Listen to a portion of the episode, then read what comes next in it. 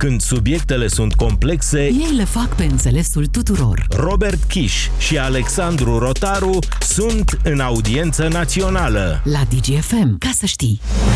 Salutare, salutare, lume bună, lume cu bani și fără bani. Salutare, Robert Chiș. Salutare Alex, salutare tuturor. Se preocupă guvernul de banii noștri. Uh, De fiecare dată nu știu cum se întâmplă că atunci când rămâne în impas, se uită tot în curtea altuia. Adică a noastră. Spunea Robert Chiș uh, în uh, pasa cu Ramon Cotizo că s-a dat fumul alb de la guvern, oficial. Fumulat de la Ministerul Finanțelor, pentru că proiectul uh, privind uh, măsurile fiscal-bugetare a fost publicat în această dimineață, în transparență, pentru ca săptămâna viitoare guvernul Ciolacu să își asume răspunderea în Parlament pe acest proiect. Este un proiect stufos care prevede mai multe majorări de impozite și taxe, inclusiv pentru multinaționale și bănci, unde se va plăti un impozit minim de 1% pe cifra de afaceri, dacă impozitul pe profit de 16% este mai mic decât această cifră de 1% pe cifra de afaceri. Cei din IT uh, vor plăti și ei uh, impozit, nu vor mai fi scutiți de impozit dacă venitul este sub 10.000 de lei brut.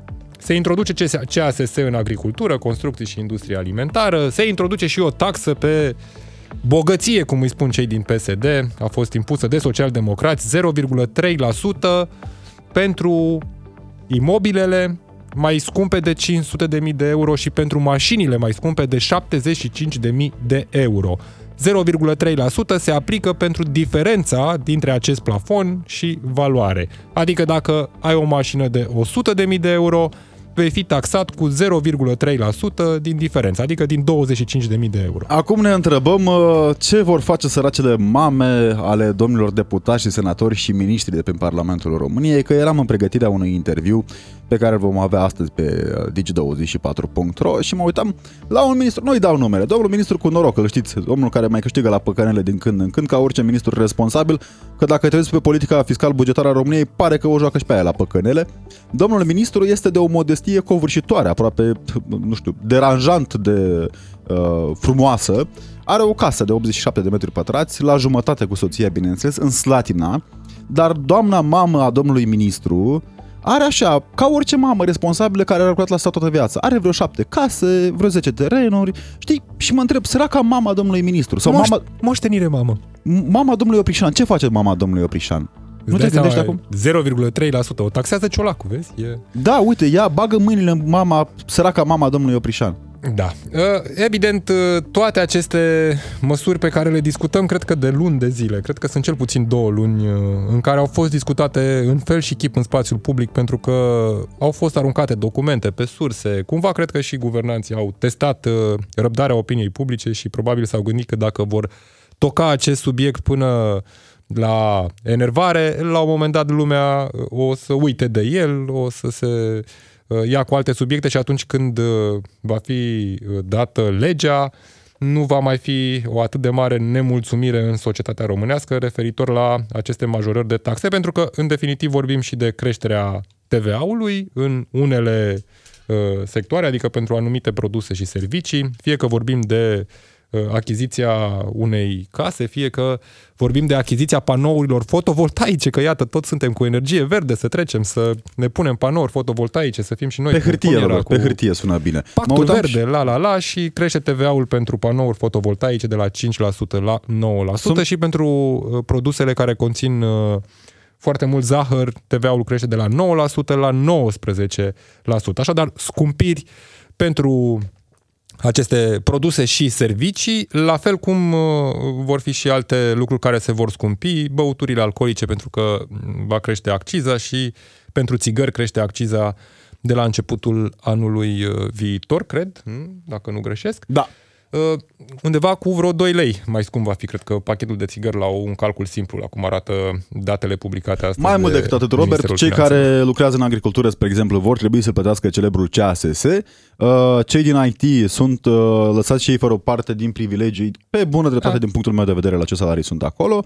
Um, se vor face și restructurări, sunt foarte multe nuanțe aici, vă invităm să accesați uh, articolele de pe site-urile noastre pentru a vedea despre ce este vorba mai pe larg. Iar mai mult de atât, uh, nu trebuie să uitați că în a doua parte suntem cu voi pe 031 400 2929 și, bineînțeles, uh, mesaje pe WhatsApp la 0774 601 601. Întrebarea de astăzi este dacă credeți că este o decizie bună a guvernului uh, de a introduce, iată, taxe mai mari, taxarea băncilor și taxarea multinaționalelor și dacă credeți că așa va fi acoperită gaura de la bugetul de stat. Și sigur, cum, uh, cum vedeți voi cei care Uh, unii dintre voi poate chiar aveți uh, mici afaceri uh, în legătură cu uh, plafonul acesta pentru IMM-uri, pentru că uh, foarte multă lume este interesată de măsurile fiscale care țin de uh, micile uh, întreprinderi și aici mă refer la uh, 1% pentru micro-întreprinderile cu venituri care nu depășesc 60.000 de euro, așadar a fost scăzut plafonul la 60.000 de euro, 1% și 3% pentru uh, Pe micro-întreprinderile. un calcul simplu pe care l-a dat depășesc, ministrul uh, finanțelor, 60.000 56.000 de IMM-uri vor fi afectate de această nouă prevedere legislativă. Până acolo, mai simplu, Robert, e o Partea întrebare... bună, aici aș vrea să punctez ceva, partea bună e că, în definitiv, guvernul, coaliția, înțeleg că la presiunea liberalilor, discuții în coaliție tensionate ieri, în cele din urmă a renunțat uh, guvernul și coaliția, au renunțat să impoziteze profitul pe rentabilitate de peste 30%, că se punea problema ca IMM-urile să fie impozitate cu 16% dacă au o rentabilitate mai mare de 30%. Adică dacă faci performanță, trebuie să dai mai mult. Asta era ideea pe scurt. Întrebarea pentru voi mai simplă de atât, spuneam de impactul pe care l-am avut uh, intrând în magazinul de lângă noi de aici, de, de la redacție. Erau uh, 6 lei kilogramul de roșii, 7 lei cei de uh, kilogramul de ardei și așa mai departe. Simțiți că vă bagă guvernul mâna în buzunar? Asta este întrebarea pe care am adresat-o și o adresăm din nou pentru că acum avem datele în față. Sunt cifrele puse la dispoziție de către Ministerul Finanțelor prin aprobarea, bineînțeles, a uh, Guvernului României și a coaliției de guvernare. E o întrebare pe care o adresăm uh, vouă pe 0774 601 601 și aceeași întrebare este și către invitatul momentului în audiență națională pe DGFM, domnul Iancu Guda, colegul nostru. Salutare, Iancu! Salutare dragilor și celor care ne urmăresc. Mulțumim tare mult că ești cu noi în audiență națională pe DGFM. Ian, cu aceeași întrebare, p- aș, poate părea puțin populistă, dar nu e, pentru că despre asta este vorba. Îți, ai găsit tu vreo mână străină prin buzunarele tale zilele astea? A guvernului, mă întreb. Invizibilă se întâmplă în fiecare an, se cheamă inflație și ne ia banii din buzunar uh, din cauza creșterii prețurilor și scăderii puterii de cumpărare. Câteodată inflația este determinată și de taxe, pentru că reprezintă un cost pentru companii și un cost mai mare, având în vedere o capacitate redusă a companiilor de a digera, de a absorbi aceste costuri uh, fiscale crescute, uh, se resimte în prețul final. Deci uh, statul oricum ne ia direct prin taxe și indirect uh, prin inflație sau măsuri fiscale care duc la creșteri de prețuri. Și principial nu, cu siguranță nu este cel mai potrivit moment să vii cu creșteri de taxe, când economia frânează și are o capacitate de creștere intrinsecă, adică pe consum, erodată, că inflația mare din ultimii doi ani și creșterea salariilor sub inflație a redus uh, uh, consumul, nu mai este o locomotivă atât de puternică, de aceea economia grăfăie și în acest context să taxezi și mai mult economia nu te ajută deloc. Uh, lăsând principiile și teoria economică deoparte, gândind pragmatic în acest an, având în vedere un rău mai mare care se poate întâmpla dacă nu modificăm aceste, aceste uh, taxe în general, respectiv pierdere de fonduri europene, putem vorbi că acest pachet de măsuri fiscale este un rău mai mic.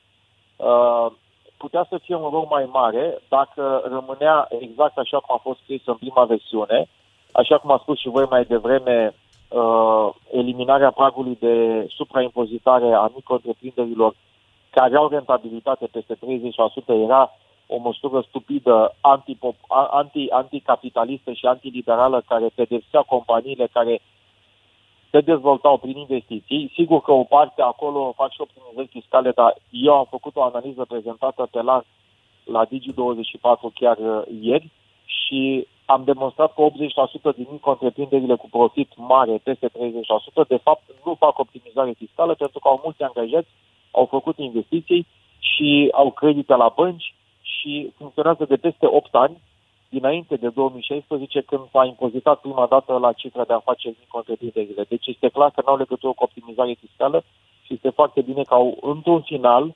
după mai multe reacții de ping-pong că punem această suprataxă în funcție de rentabilitate sau nu, uh, sper că va, va rămâne această ultimă versiune, respectiv că nu se vor uh, suprataxa micro-întreprinderile, dacă au profit prea mare. Suprataxarea uh, băncilor și a multinaționalelor, cum, cum o vezi, Iancu?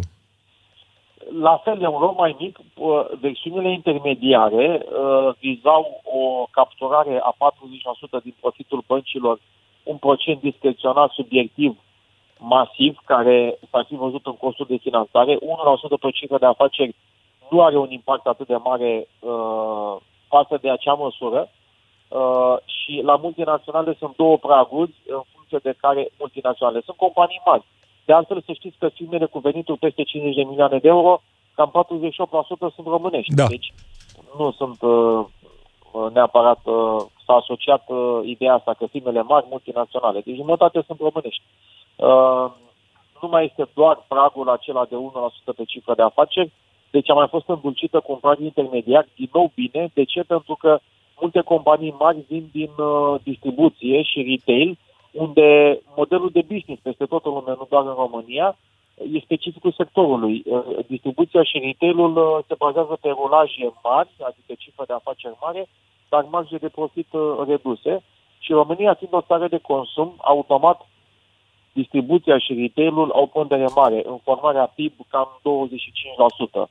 Risc, riscăm să plece companii mari din România pentru că e introdus acest uh, impozit pe cifra de afaceri? Ce vor face dacă? Dacă riscăm să plece companii mari din România pentru că e impus un... Caz. Nu, nu, datorită faptului că au venit cu două praguri uh, și companiile uh, cu, cu, cu profit mai mic, datorită specificului activității, uh, nu, vor fi, nu vor vedea un cost fiscal semnificativ mai mare, și apoi faptului că această măsură este prezentată pentru o perioadă de 2 ani pentru reechilibrarea bugetului, în condițiile în care punctul de pornire a fost acela că bugetul pe acest an a fost din start construit foarte optimist pe uh, venituri umflate și foarte pe, pe cheltuieli subdimensionate. În realitate, veniturile nu s-au încasat la nivelul preconizat, iar cheltuielile au fost mai mari și ca atare acest deficit excesiv. Cred că avem și noroc îmi pare rău că o spun așa, pentru noi e un context favorabil mai degrabă, nu e un noroc și este o tragedie ce se întâmplă în Ucraina, dar pentru că e nevoie de stabilitate în România, în acest context tragic din Ucraina, Comisia Europeană a fost mai flexibilă pentru în ceea ce privește situația României și nu a avut o reacție atât de severă precum a fost cea în cazul Ungariei, care are și mesaje anti-europene. Uh, mai uh, evidente și care au pierdut fondurile europene și care nu s-au dezvoltat din cauza aceasta și vedeți în inflație în, în Ungaria situația este și mai da. problematică cu inflație peste 20% și dobânzi peste 20%. Aici voiam să deci ajungem de fapt și de drept, pentru că dacă e să ne uităm puțin în curtea celorlalți, vedem că Ungaria e un stat care a luat măsuri pe care le-a luat și guvernul României, gen plafonarea de prețuri. Spre exemplu, și-a dat cu stângul în dreptul guvernul de la Budapesta într-o mare manieră în ultima perioadă.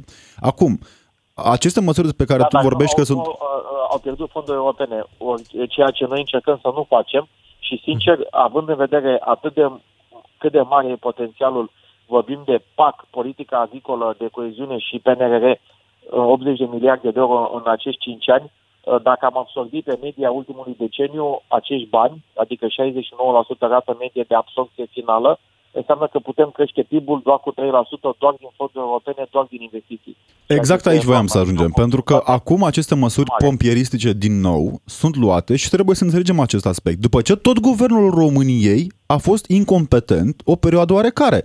Adică vorbim de măsuri pe care guvernul nu le-a luat anul trecut sau acum 2 uh, ani, rămânând în zona deficitului excesiv, zona în care noi suntem din 2019. Acum, sub amenințarea unui an electoral, guvernul încearcă să dea pomeni pe cât poate, dar pe de altă parte nu poate risca să piardă banii europeni, pentru că aici este marea problemă. Exact. Ne întrebăm, E- dacă ai guvernul ar fi foarte fost bine. competent suficient de mult încât să ia măsuri acum un an, mai eram în situația în care trebuie să ne închidem buzunarele cu trei rânduri de fermoar? Ai dreptate că decontăm uh, ineficiența uh, deciziilor fiscale din anii trecuți, în sensul că am fost, uh, uh, puteam să avem un deficit fiscal mai mic, chiar dacă a fost și pandemia. De exemplu, măsura amânării taxelor pentru toți a Da. fost uh, greșită, populistă în pandemie, pentru că nu toți au fost afectați la fel de mult, chiar unii au avut de câștigat, mai ales în domeniul IT, uh, datorită, uh, folosesc acest termen pandemiei și digitalizării și creșterii de activity, de gadgeturi și a- și echipamente hardware și așa mai departe, sau comerțului online, care au avut de câștigat. Deci amânarea taxelor sau oferirea de beneficii fiscale dacă plăteai mai devreme, înainte de scadență pentru toată lumea. Iar au fost niște gesturi uh, generalizate care nu trebuiau. Uh, apoi subvențiile în energie uh, le- le-au plafonat în funcție de niște praguri de consum, uh, fără să aibă legătură cu venitul gospodăriei. Adică au fost uh, și acele familii cu venitul peste medie care au beneficiat de subvenții la energie. Iarăși, au fost câteva gesturi uh, făcute prea uh, simplist, gândite, generalizat, care au însemnat cheltuieli la buget uh, și asta a însemnat un deficit fiscal mai mare și asta acum uh, se întoarce ca un bumerang împotriva noastră. Deci aici îți dau dreptate. Dar uh, mai este o problemă. Faptul că în acest context în care ne-am apropiat prea mult de alegeri electorale și pragmatic e, e foarte greu pentru orice partid să-și asume o reformă structurală profundă de reducere de cheltuieli într-un an preelectoral, cu atât mai puțin electoral, de ce nu am reușit să facem aceste măsuri de ajustare uh, uh, fiscală pe cheltuieli înainte? Și nu mă refer la disponibilizări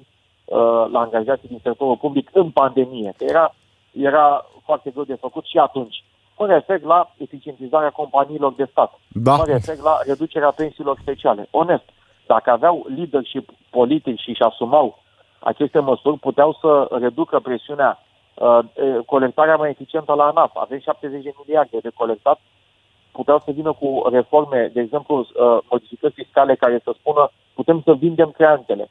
Noi, statul român, care avem bani recuperate de la companii aflate în insolvență, putem să vindem creantele și o, sim- o simplă modificare... în Pentru asta legislație- înseamnă, Iancu, renunțarea la niște posturi calde de director, numiți politic. Este A, o se realitate. face acum reformă, nu ne anunță membrii guvernul acele și uh, proiectul CA-uri ăsta- care sunt zeci de membri de partid care încasează sume colosale.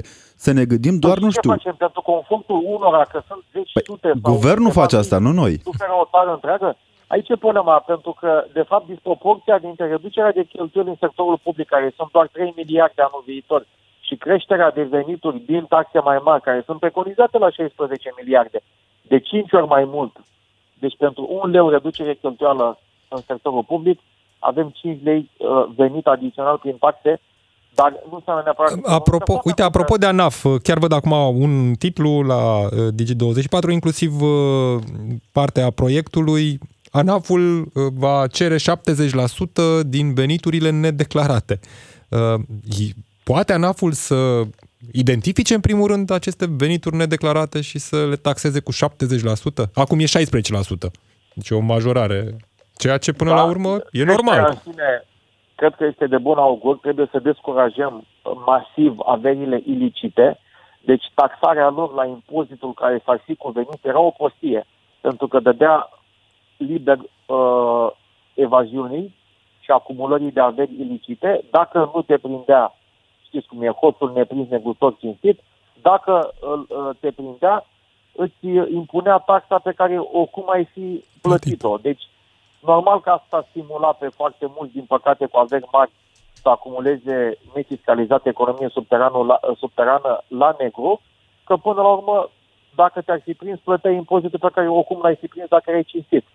Deci, uh, stimula acest comportament speculativ. Acum, având această uh, confiscare cu 70%, uh, evident că coerciția, uh, elementul de penalizare este de, de patru ori mai mare decât o taxă normală. De eu mă întreb dacă Uh, pot fi descoperite Problema aceste este averi la ilicite. identificare.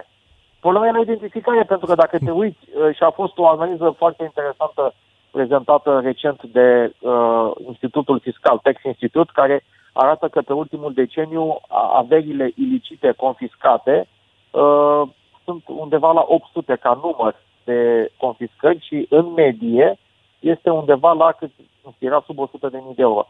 Deci în toată țara asta doar 800 de averi ilicite cu o valoare medie de mai mică de 100 de mii de euro există. Este clar că nu se face lumină și există, există în, în țara cu cea mai mare economie subterană din Europa. Să fim serioși. Deci aici, de fapt, problema este, e foarte bine că uh, s-a, s-a crescut penalizarea la 70%, confiscarea, dar trebuie să, să, să ai și, și uh, cazuistică, adică să-i și prindă pe cei cu Mulțumim. Iar pentru aceasta e nevoie de interconectarea bazelor de date, astfel încât... Tocmai ceea ce să, inclusiv Ministerul de Interne nu vrea. E o întrebare bună de pus. digitalizare. Mulțumim tare mult, Iancu Guda. Din păcate nu mai avem timp, dar cu siguranță simțim noi așa că vom reveni la acest subiect. Iancu Guda, realizator Bani în Mișcare, mulțumim tare mult pentru analiza din audiența națională. În continuare, știrile DGFM cu Adina Leoveanu. Noi ne auzim în câteva clipe.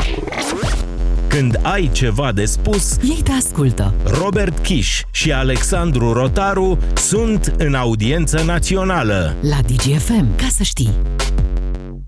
Din nou cu voi, lume bună, într-adevăr, comparativ cu guvernul, noi chiar vă ascultăm aici în audiență națională pentru că emisiunea este despre voi. Este despre voi și astăzi ehm, despre cum o să aveți mai puțin bani, bineînțeles, pentru că inflația e în continuare la cotă alarmantă, după cum ne anunță Uh, nu știu, colegii de la hidrometeorologie, știi? Debitele se, sunt la cote Debitul alarmante. inflației astăzi Da. este, ne? 8, la, la, la. 031 400 2929 este numărul de telefon unde așteptăm tele, apelurile voastre pentru a ne răspunde la întrebarea zilei. Simțiți că vă bagă guvernul puțin mâna în buzunar ca să acopere gaura creată tot de guvern, că aici este partea pe care o uităm. Și bineînțeles WhatsApp 0774 601 601 este numărul de telefon unde am primit deja mesaje și vă mulțumim cu această ocazie. Da, ne, ne scrie cineva, bună ziua, scumpiri și ar scumpiri, totul pentru a-și lua ei la timp salariile și pensiile speciale. Unul nu ar zice că din toți banii care or să se adune vor ajuta și copiii cu o masă caldă la școală. Păi e proiect, e proiect pilot, veșnic proiect pilot asta cu masă școală, caldă în școală. Adică proiect pilot înseamnă că se aplică în doar câteva județe, nu peste tot. Sigur, nu sunt bani, nu? Că asta e uh, cumva e la motivul uh, acestor luni. Altcineva ne scrie Ani. Ani, Ovidiu, Robert, ani. ani. Ovidiu ne scrie că uh, pe scurt, în afară de scumpiri știu și altceva, mai bine ar crea locuri de muncă cu salarii decente. Partea- Salutare băieți, sunt Cristian, vă ascult din Spania, salutare Cristian. Ce decizii bune a luat guvernul și au fost în folosul nostru? Cu ce ne ajută ei să ne fie bine? Prețurile în Spania sunt mai mici ca la noi în țară, iar salariile sunt mai mari. Din ce în ce mai greu ne va fi. Dumnezeu cu mila. Partea paradoxală în această ecuație este că, culmea, acum suntem în punctul în care avem cele mai multe noi locuri de muncă create. Pentru că există bani europeni și înseamnă foarte multe șantiere, care înseamnă și foarte multă preproducție. Tot ce înseamnă utilaje, beton, ciment și așa mai departe, a creat câteva zeci de mii de locuri de muncă. Problema este că situația este atât de nasoală, iertați-mi expresia neacademică, E. încât și cu aceste locuri de muncă create, tot e Știi Rău. că mai, mai, acum n-aș vrea eu că nu fac uh, judecăți de că nu aici se face o judecată, dar uh, asta cu șantierele, păi și pentru șantierele alea sunt uh, folosite, de exemplu, balastiere ale unor oameni politici uh, care angajează la negru. Salutări Ai- domnului Bădălău cu această ocazie. Hai să nu dau nume, na, că nu facem noi Păi judecăți. nu, că sunt mulți bădălăi în țara asta, nu? Da.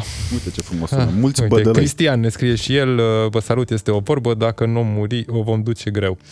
și tot cei cu venituri mici. Uh, Ei, guvernanții, m, nu au mașini sub 70.000 de euro, dar nu o să plătească nici taxa asta băgată de ei, nici asigurări obligatorii. Am văzut, da, beizadelele nu plătesc RCA, de exemplu, dar poate ne deschidem ochii și alegem cu creierul și una peste alta ne merităm soarta, că am, sa- așa am stat pe burtă atâția ani.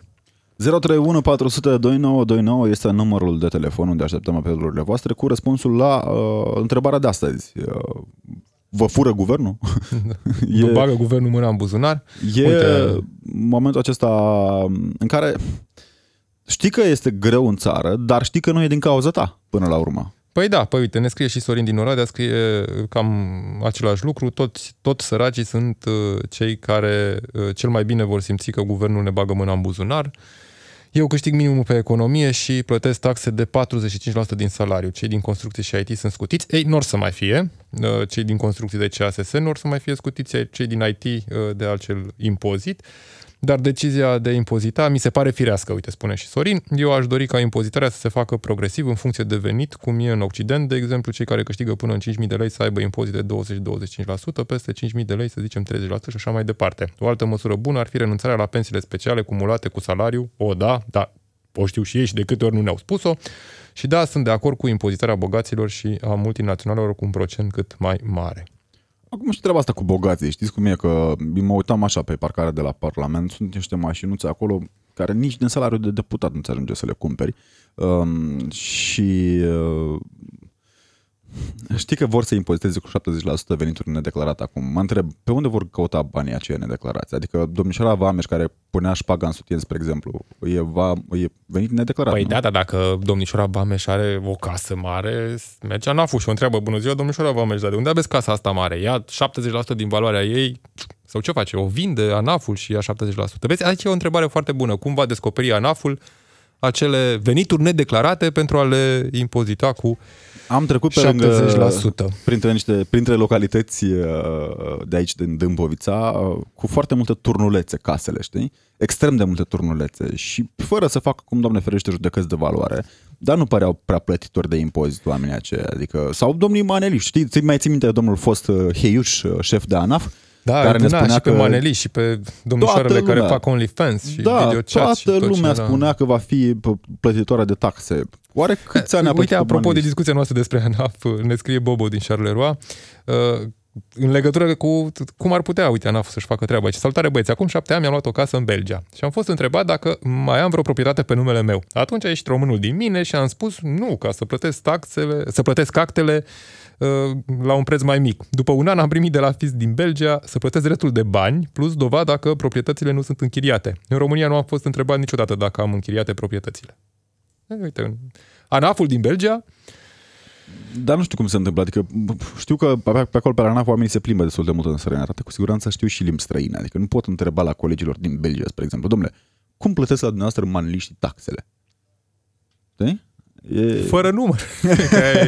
Că Era acolo. Corect, da. 031 400 2929 este numărul de telefon unde așteptăm părerile voastre despre aceste noi taxe și impozite. Totul coroborat, bineînțeles, cu prețurile din magazine.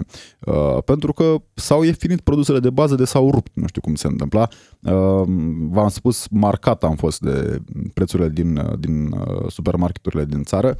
Uh, trebuie să recunosc că intru și destul de rar în supermarket pentru că nu prea mănânc. și atunci... Uh, Tu și câțu. Că nici eu și câțu, nu, da. Nu Uite, știa chiar cât e pâinea, că nu mânca pâine. Uite, vezi, mai simplu. Nu Onest, tăia de onest. Pe... Am văzut-o că ți are în ochi. E franzela care cândva era 70 de bani. Cândva, acum vreo 3 ani, acum este 2 lei. E Pâinea aceea de toate zilele. Um, mai mult decât atât, dincolo de acest lucru, ne întrebăm, Robert, cum va trece acest plan de rigorile Comisiei Europene. Dacă va trece. Pentru că știm foarte clar, uh, Doamna Gaor uh, este șefa PNRR-ului și a transmis României că nu mai merge cu trei cote de TVA.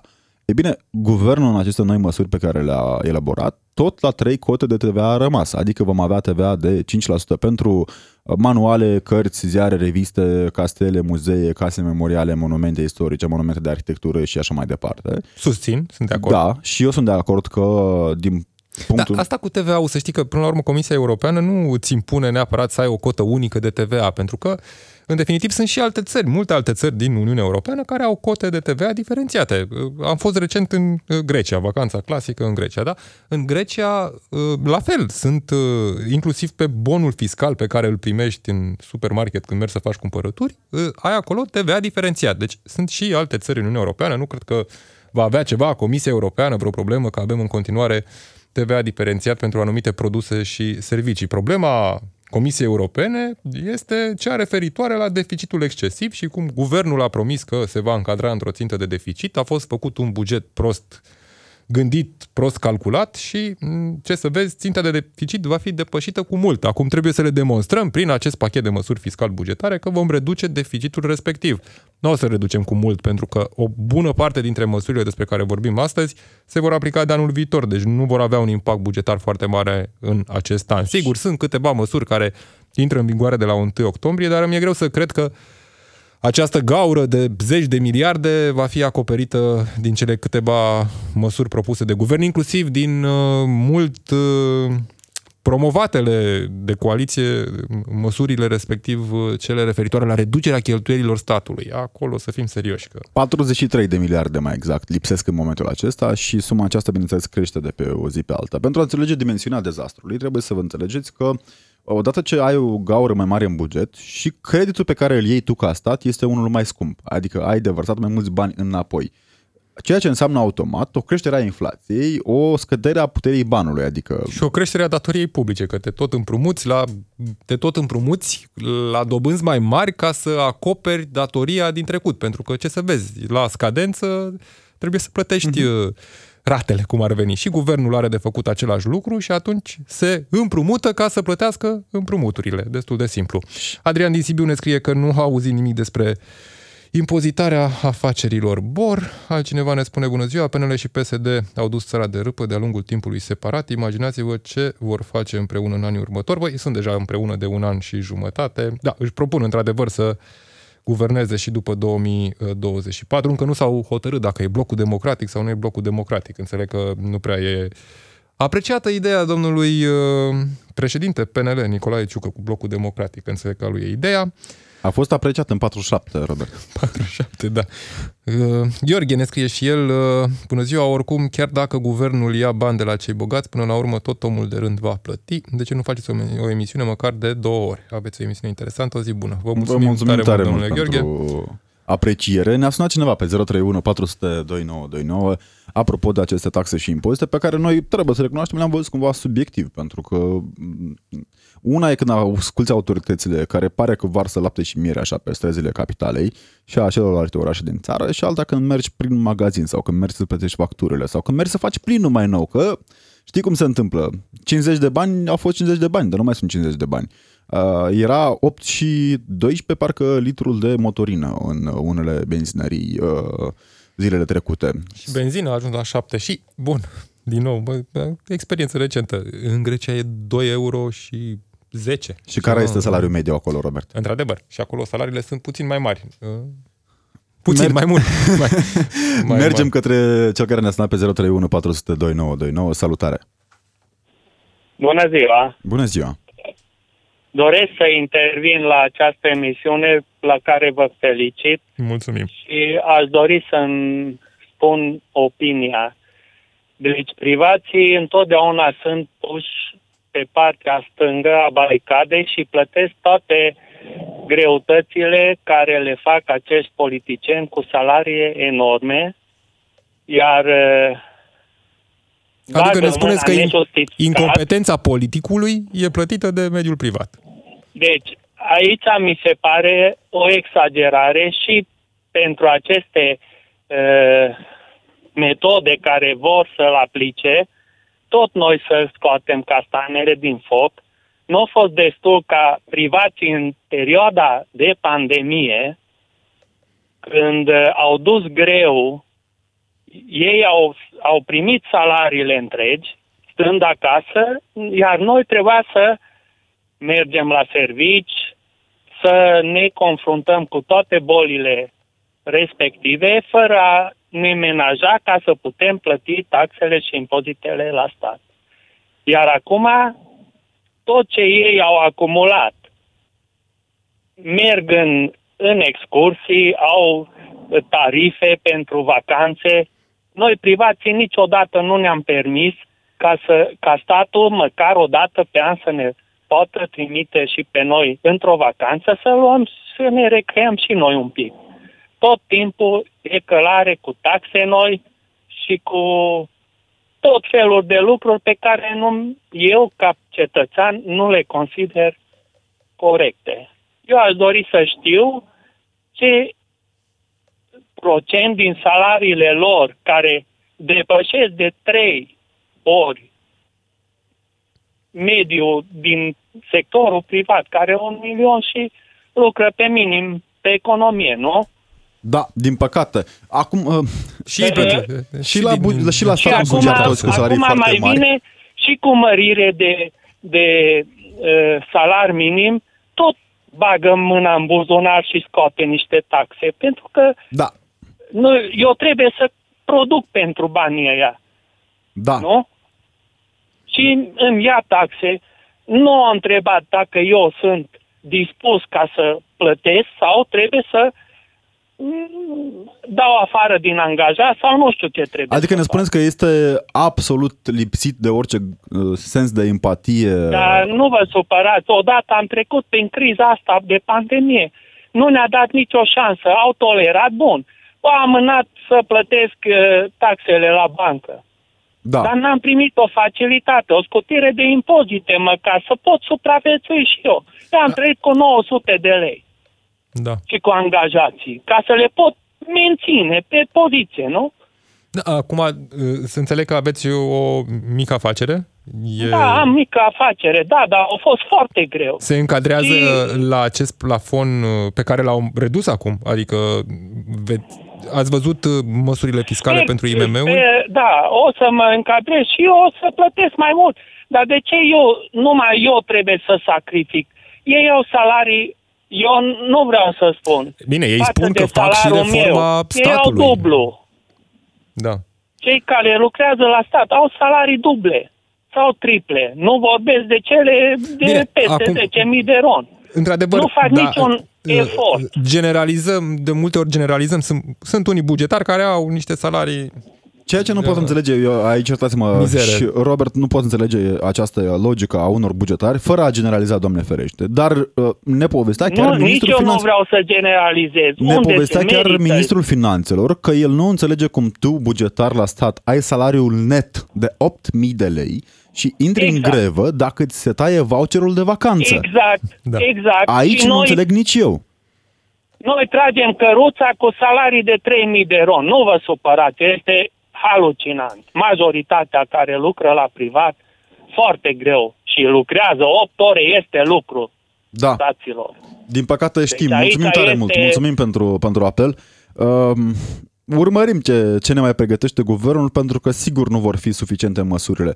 Acum, mă gândesc și la săracii guvernanți, Robert, că îți dai seama ce balet uh, fin Amărâți. trebuie să facă uh, în condițiile alegerilor din 2024, că sigur trebuie să dea și niște pomeni la primari. Oho, păi nu vine anul electoral, despre asta e.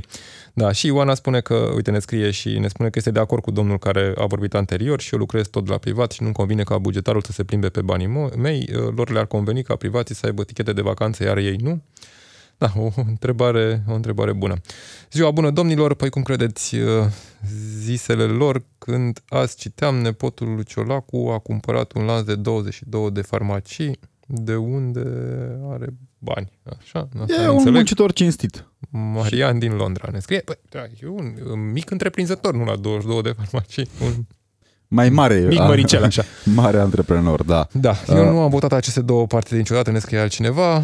Mm, Da, și uite cum se descurcă românii. Zice, voi lucra la negru și mă voi descurca. Iar când nu se Din mai păcate, poate, voi atunci când emigra. lucrăm la negru, ne furăm Ah. căciula, pentru că atunci când vom ajunge la pensie, dacă mai prindem și vremurile acelea, vom constata că vom avea uh, o pensie rușinoasă, tocmai pentru că am preferat să lucrăm la negru din cauza condițiilor fiscale făcute de către ei. Adică din banii de la negru mai pui deoparte la pensie.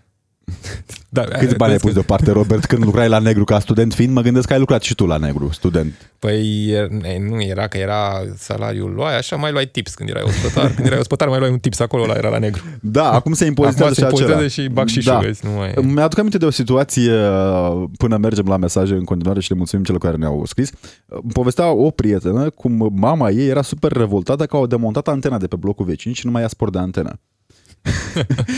Marius din Ploiești ne-a sunat pe 031 400 2929. Salutare, Marius. Uh, bună ziua!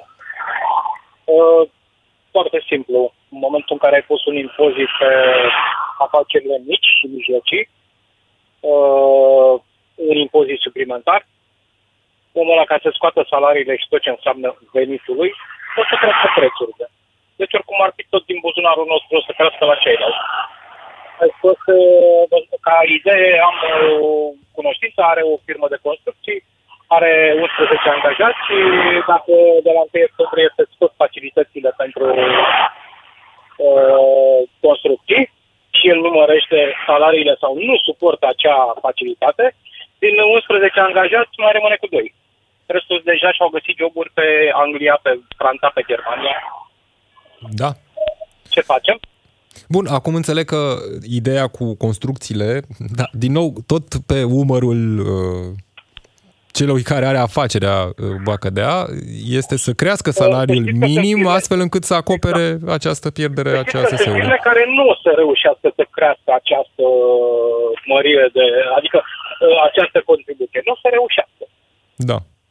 Da, și atunci o să pentru vină că... situația în care unii dintre ei o să-și găsească de lucru afară și unii o să devină șomeri. Și marea problemă din punctul meu de vedere este că se întâmplă de acum, de la 1 octombrie, adică un om care are Problema o e că afacere nu ai- nu își ai un face un, timp. plan de Nu ai- business, e un Da, plan pe faci care un îl plan de urmează, cu business. cheltuieli, cu venituri, cu profit, cu toate astea, da. cheltuieli, cu venituri, cu profituri, cu contracte și Da. cu contracte în derulare pe Da. care tu le-ai uh, uh, negociat la un anumit preț. Din punctul meu de vedere, lucrurile astea trebuia să se întâmple măcar de la 1 ianuarie, ca oamenii să aibă un timp să găsească soluții. Nu poți să găsești o soluție în 10 zile. Din Da. păcate. Nu și... iau, nu iau, nu Și- iau uh, apărarea patronilor. Nu e foarte Știu, ușor să fii știu. patron în România. Da, Sunt da, angajat, știți credeți-mă. cum, când uh, vine, nu știu, premierul, când vine ministrul finanțelor, când vine toată lumea și îți spune că uh, România este o țară predictibilă, trebuie să asigurăm predictibilitatea mediului de afaceri. Eu când aud predictibil, mi se da. ridică părul pe mâini când vezi că iau decizii de pe o zi pe alta sau de pe o lună pe alta. Predictibilitatea noastră este până mâine. Da.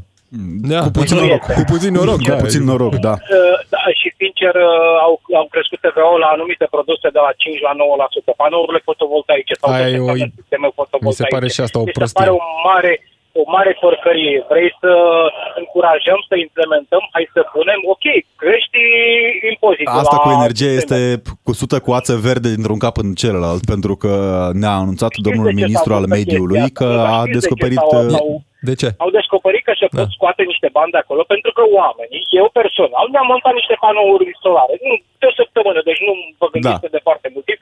Prin A- Ați programul scăpat Safari. uh, de Eu am 4%. fost, uh, da, eu am fost un pic reticent la tot sistemul ăsta și acum oamenii când și-au deschis capul și unii fac economii pentru a monta panourile astea, că nu se montează chiar așa, hai să montăm mâine două panouri, Da. nu sunt chiar ieftine. Oamenii zic, păi, dar de ce să le mai montez sau când nu mai scoate investițiile având în vedere că el îmi pune un impozit deja mult mai mare? Mulțumim, Marius, pentru, pentru intervenție. Din păcate, nu mai avem timp. Mi-aduc aminte de acel corp de control al Ministerului Mediului la uh, Autoritatea pentru Energie Verde, care a descoperit că au fost vărsate către companiile de panouri multe mii de nume și date. Da, uh, și din păcate trebuie să ieșim. S-a terminat emisiunea, deși foarte multe mesaje, vă mulțumim pentru ele. Ne auzim însă și mâine. Până atunci am fost Robert Chici, Alexandru Rotaru. Rămâneți pe DGFM. DGFM.